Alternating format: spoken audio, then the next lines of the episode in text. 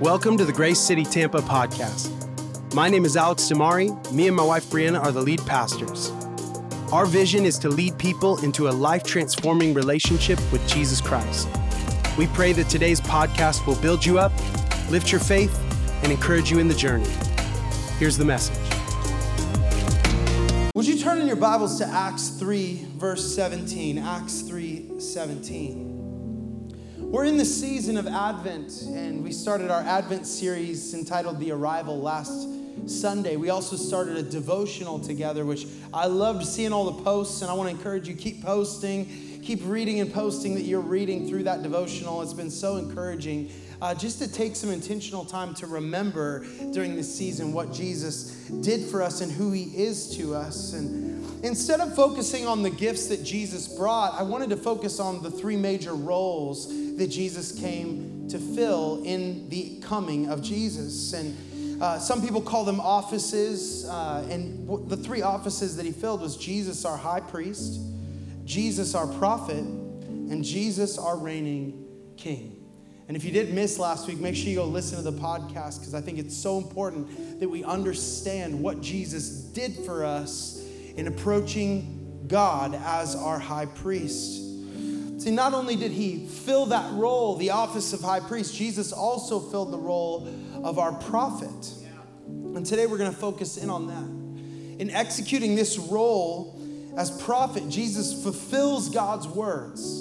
It's important to see. He fulfills the promises and the prophecies of before. He declares God's words, is what Jesus does. And lastly, he is God's word. Let's talk about what that means for us a little bit more. Acts 3, verse 17. Right before this scripture, Peter and John are out and they heal a lame beggar. And it talks about in the beginning of this chapter how they begin to walk the streets and people begin to gather around them and praise them and celebrate them for the work that they had done. And Peter and John stop them and go, "Hey, listen, listen, listen. You have to understand like like we're just doing what Jesus told us to do and the glory goes to Jesus alone." And they reminded them, "Hey, listen, you just sent Jesus to the cross, but this is what he came to do. So, in this moment, he's bringing awareness back to the fact that Jesus has come and is with them. So, let's pick it up in verse 17. It says, Now, fellow Israelites, I know that you acted in ignorance, as did your leaders. But this is how God fulfilled what he had foretold through all the prophets, saying that his Messiah would suffer. Repent then and turn to God so that your sins may be wiped out that times of refreshing may come from the Lord, and that he may send the Messiah, the one who appoints you, even Jesus. Heaven must receive him until the time comes for God to restore everything as he has promised long ago through his holy prophets. For Moses said, The Lord your God will raise up for you a prophet like me from among your own people. You must listen to him in everything he tells you. Anyone who does not listen to him will be completely cut off from their people. It's a direct quote from Deuteronomy 18 15, where Moses says this The Lord your God will raise up for you a prophet like me from among you, from your fellow Israelites. You must listen to him. So even Moses, the one who had set the Israelites free from captivity, is proclaiming the coming of Jesus in the future. And also, before we jump into the preaching of God's word, I want to read John 7 37. I think this is so important to understand the arrival, the, the finale that everybody came to an understanding that Jesus filled this role. John 7 37. On the last and greatest day of the festival, Jesus stood and said in a loud voice, Let anyone who is thirsty come to me and drink. Whoever believes in me, as the scripture has said, rivers of living water will flow from within them. This is so important what Jesus said. Because in this moment, he is fully saying, I am going to fulfill what Deuteronomy 18 15 says. Because listen to this Moses, back when the, the Israelites were wandering in the desert, what did he do? He took his staff and he struck the rock where water flowed so all the people could drink and have nourishment and have life. Yet Jesus in this picture is coming and fulfilling the words of Moses, becoming the very prophet he spoke of. And he's not coming to bring life in the form of water, he's coming to come with the living water for all of them to drink. So Jesus is fulfilling the prophecy in this moment. And by this, he meant the Spirit, whom those who had believed. And the final verse of this says, On hearing this, some of the people said, Surely this is this man is the prophet. It's important to see this man is the prophet.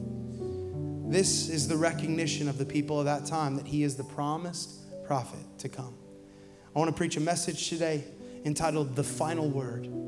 The Final Word. Come on, Jesus, the final word. Focusing on Jesus, our prophet. Let's pray over the preaching of God's word. Lord, today we thank you for your word. We thank you that it's speaking to us.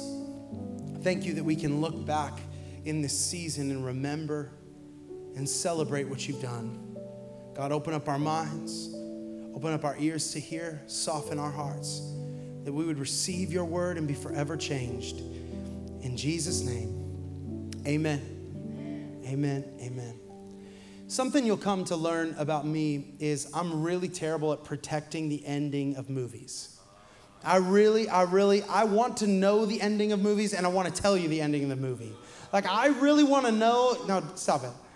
I want to know if the movie is going to end happy or if it's going to end sad. Like, I'm one of those suckers that I love happy endings at the end of the movie, right? Except for Hallmark Christmas movies.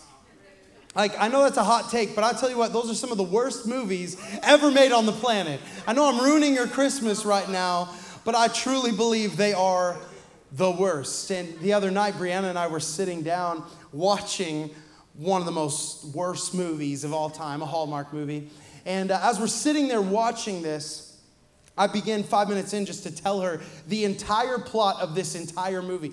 This is gonna happen, she's gonna go here, and then this is gonna be the twist, and oh my gosh, it's gonna be a shock, but it's gonna end happy, right? It's so funny, like I really do think they're terrible, but I, I, I do love the fact that uh, in the midst of all of this, it does end happy. I love to know the end of where we're going. I love to have perspective on what's going on. Even when I'm watching movies, you would hate watching with me because I have the remote and I'm gonna click the down arrow to see where we're at in the movie. Why? Because I want to know how much more of the story is going to unfold. I love to see the story. I love to know the journey. That's my favorite part of the storytelling. If I know the ending, it gives me perspective for where I'm at. And it's so hard for me to get through experiences not knowing that the ending or where it's going to be. I really love to have perspective. And I actually really truly believe that this is one of the reasons that there were prophets in the Old Testament. Perspective is one of the most powerful tools that God has given us in our lives.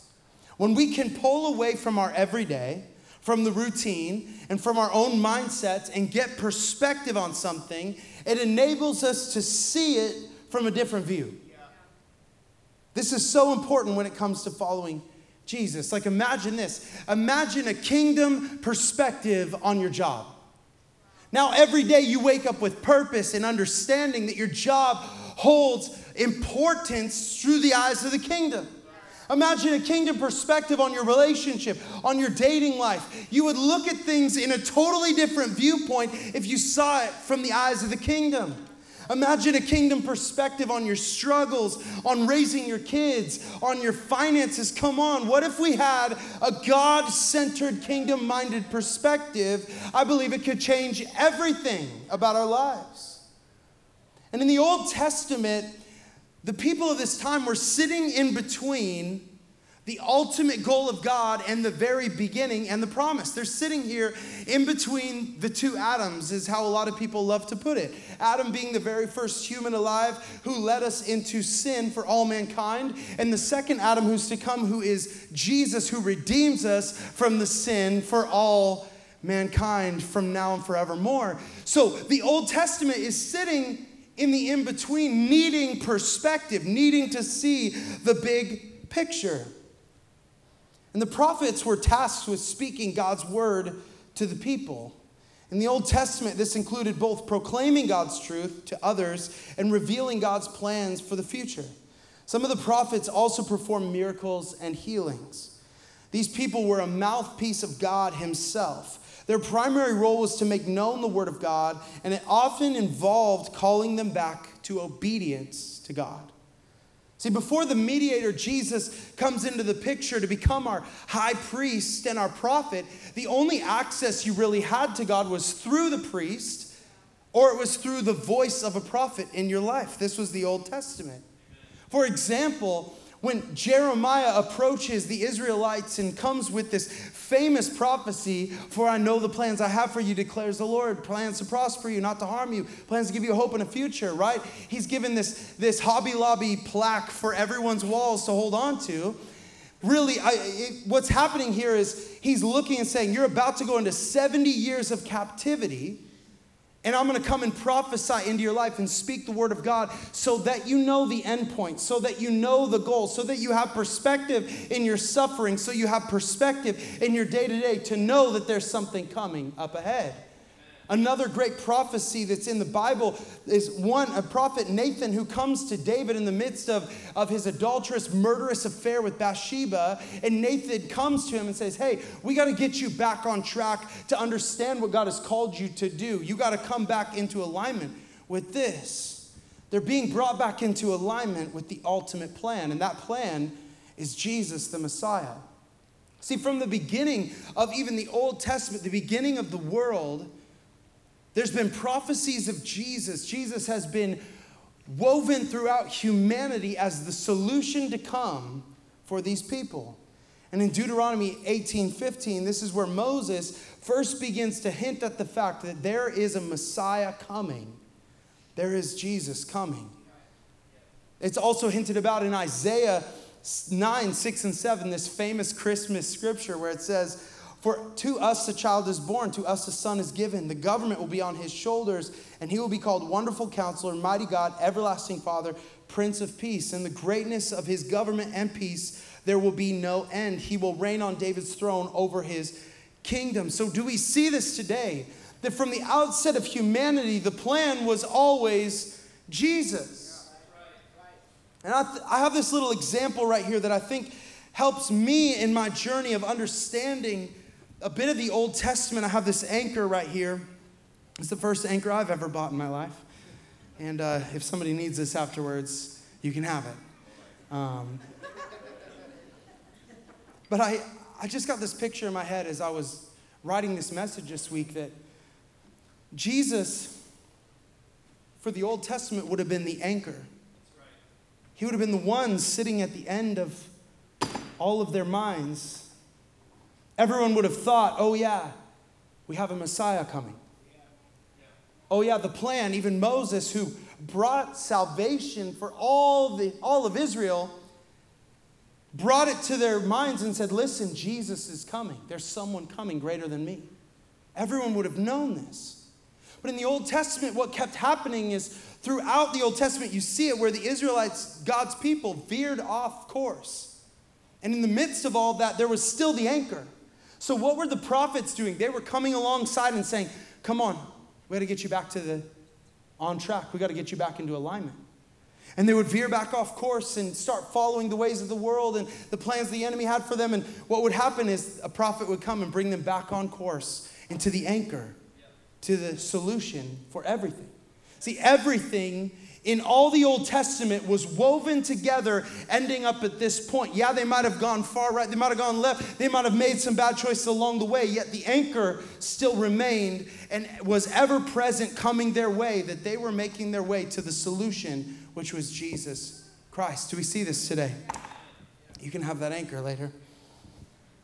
See, we see this in Acts, verse 18, 3, verse 18. It says this But this is how God fulfilled what he had foretold through all the prophets, saying that the Messiah would suffer. Do we see this today? God fulfilled all that the prophets had said. So, everything that a prophet was saying, everything that was told in the Old Testament, everything we read in the Old Testament of this book leads us to the anchor of Jesus Christ. He is the finale to the story the Israelites would have known the ending of the movie. They would have known where they were going. The ending was given away even at the very beginning. Yet, because of the sinful world, they were continually veering off course. Every time they would, they would just be brought back into alignment. Listen, this is the plan that God has for you. This is what He wants for your future is Jesus Christ coming, your Messiah.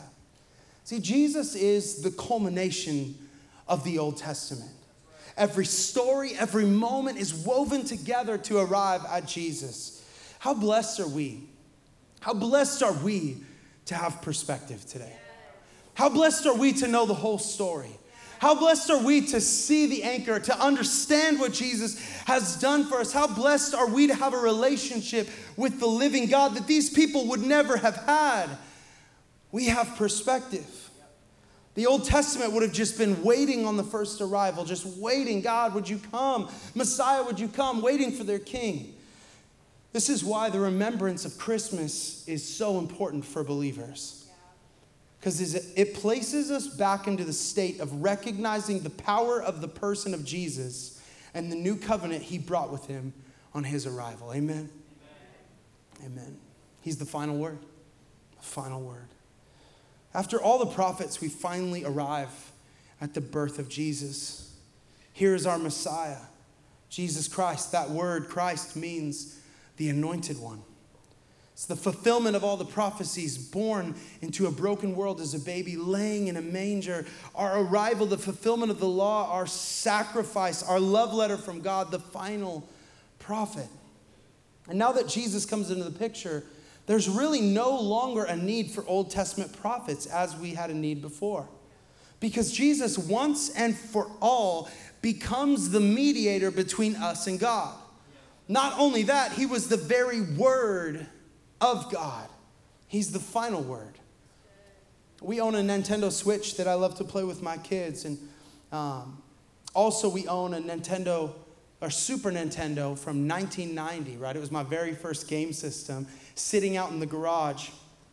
And I remember even a year ago, I went out and grabbed that game system and I tried to plug it all in, and I could not get the thing to fully work. It looked terrible on the TV. I needed like a converter. It was a terrible experience, and my kids were not interested at all in this old game system. And it was a couple months ago as I'm looking, uh, you know, on our Switch, I realized I can buy this emulator that I can play all of my old childhood games on my Nintendo Switch. And so I download all these games and I start playing these old school games with my boys, telling them, like, this is what I grew up, this is what I played with my dad. You know what I mean? It's one of those cool full circle moments. And as I thought more about it, it's interesting because I no longer have a need for that Super Nintendo. I no longer need to pull out those cartridges and blow them out just to try to get them to work when you plug them into the thing. Why? Because now I have a better version of that that has all the same games, better controller, better graphics in my hands now. And I really believe this silly example is a great example that shows us what happened when Jesus came. See, he, he took on what was of old onto himself and now carries out everything as himself. We no longer have a need for the old. We can just rely on the new and what Jesus has done. He is the mouthpiece of God, He is the final word. Come on, John 1 1 says, In the beginning was the Word. The Word was with God, and the Word was God. See, Jesus didn't simply speak the Word of God as a mere human prophet, but He Himself is the Word alive and the Word in flesh. In John 1 14, it says this the Word became flesh and made his dwelling among us. See, he, Jesus, is the final word, the ultimate revelation of God. We no longer need a messenger from God. The role of the Old Testament prophet, we have the messenger from God, Jesus Christ. He's the final word. Amen? Amen. Jesus is filled the role. He became the prophet now and forevermore. So we, we no longer need this rope attached to this anchor to keep us anchored in, like, like keeping us on track. No, church, understand this. We, we have the anchor. We have the very anchor that the Old Testament longed for. We hold it in our hands. We hold the key to salvation. We know what our future is. We have the Spirit of the living God residing within us. Amen, church. Come on, you're holding the anchor. And I pray this Christmas season you can just be reminded that you're holding the answer, you're holding the solution, you're holding the antidote, you're holding the person of Jesus Christ, the answer for your life in your hands at all times now. Come on, we have the anchor. Amen. Amen. So last week we started this Advent devotional. I know these, these sermons are a little bit different than we're used to in, in church. I wanted to take some time this Christmas season to really reflect and study what Jesus did. Instead of maybe a topical sermon, I'm going to come in and bring the truths of teaching of what it means when Jesus came. And I would encourage you to stay strong on this devotional week in, week out. I want to talk through the four days and maybe give you know some perspective to them. Day one, in focusing on Jesus, our prophet, Jesus speaks and teaches and acts with authority. See, in his miracles and teaching, Jesus was recognized as the one who spoke with authority about the nature and purposes of God. We see this in Mark 122. The people were amazed at his teaching because he taught them as one who had authority, not as the teachers of the law. In day two, we're going to be reading that Jesus delivers the message of salvation. See, Jesus proclaims to the world that he is the way of salvation, and no one comes to God the Father unless they come through him. And we read that in Acts 4 12. It says this Salvation is found in no one else, for there is no other name under heaven given to mankind by which we must be saved. Day three, Jesus shepherds us in truth. See, Jesus protects, tends, and guides the church by the power and truth of his word. He instructs us in the ways of God and leads us on the path of life. In John 10, it talks about Jesus being the good shepherd who has found his sheep and who lays down his life for his sheep. In day four, we'll be reading Jesus is the pioneer and perfecter of our faith. Jesus made our salvation possible through his obedience to the Father at the cross. He completed the work necessary for us to live in freedom of salvation he came to proclaim. And Hebrews 12, 2 says this fixing our eyes on Jesus, the pioneer and perfecter of our faith, for the joy set before him, he endured the cross, scorning its shame, sat down at the right hand of the throne of God. So I pray in all these things, now we can understand these four different days, we can understand what it means to hold the anchor of Jesus Christ in our hands. Amen? Amen. Amen. I'm going to invite the band up as I conclude. And moving to Florida, there's so many things that are different from the Pacific Northwest. We moved, we moved from Seattle the beginning of 2021, and uh, it's a way different world down here in so many ways. The culture feels way different. I mean, it honestly feels like a different country sometimes. Um, but one of the things that's so different is uh, we really do live right under the Bible Belt. I would even say that we live in the Bible Belt compared to the Northwest. Uh, in the Northwest, uh, you're lucky, lucky if you see a church on any street. Here in Tampa, you drive down every street, you see five churches. You know what I'm saying? It's a different story here, it's a different uh, reality when it comes to religion. And one of the things that has shocked me about Tampa in this area really is uh, the amount of sidewalk prophets.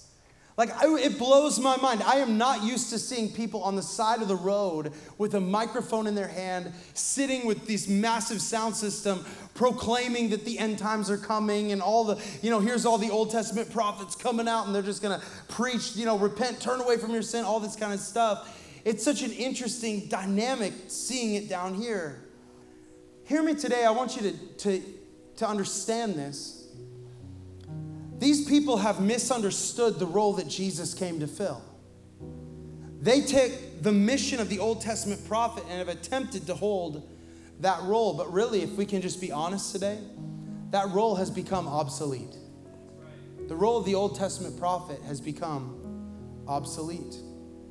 And I know the argument would be Ephesians 4:11 where it says that Jesus himself gave apostles, the prophets, the evangelists, the pastors, and teachers to equip the people for works of service so that the body of Christ may be built up. I believe the reality is, is this that the role of a prophet changed after the final word of Jesus came. We no longer needed or need prophets to bring us back into alignment with that. Why? Because we have the anchor. So the Old Testament prophet pre Jesus would have been preaching, teaching, discipling, predicting, and performing miracles. But post Jesus, the new role of the prophet is encouragement, comfort, strengthening, and upbuilding. Come on, there's no longer a need for a predicting prophecy. Jesus has given us the final word of what's to come. We are now living in the in between of two Advents, the prophecy given to us by Jesus, the final word. Man, I've heard so many things in my life where people get up and say, in 2025, there's going to be a move of God and a revival that sweeps through the land. And I go, that's great. The reality is, revival is now. Revival happens when people lay down their life. Revival happens when people surrender their lives to God. That's revival. It's open and accessible. We're not getting a percentage of the Holy Spirit when we say yes to God. We get the entirety of the Holy Spirit within us. Come on, church. We don't need to think, oh, I hope that move of God comes. We're living in a move of God. Every day when you wake up, it should be a move of God in your house. It should be a move of God in your life. Revival should be stirring inside of you every single moment of every single day. Come on, we're not predicting stuff anymore, we're living in it. We got to have perspective to see that. We're holding the anchor in our hand. In Acts 3 18 through 23. Verse 18 says, But this is how God fulfilled, everybody say fulfilled, what he had foretold through all the prophets, saying that Messiah would suffer. It's fulfilled through every prophet, every word of the Old Testament fulfilled in the person of Jesus. And what do we do from here with that? What a powerful thing to understand should change everything about everything.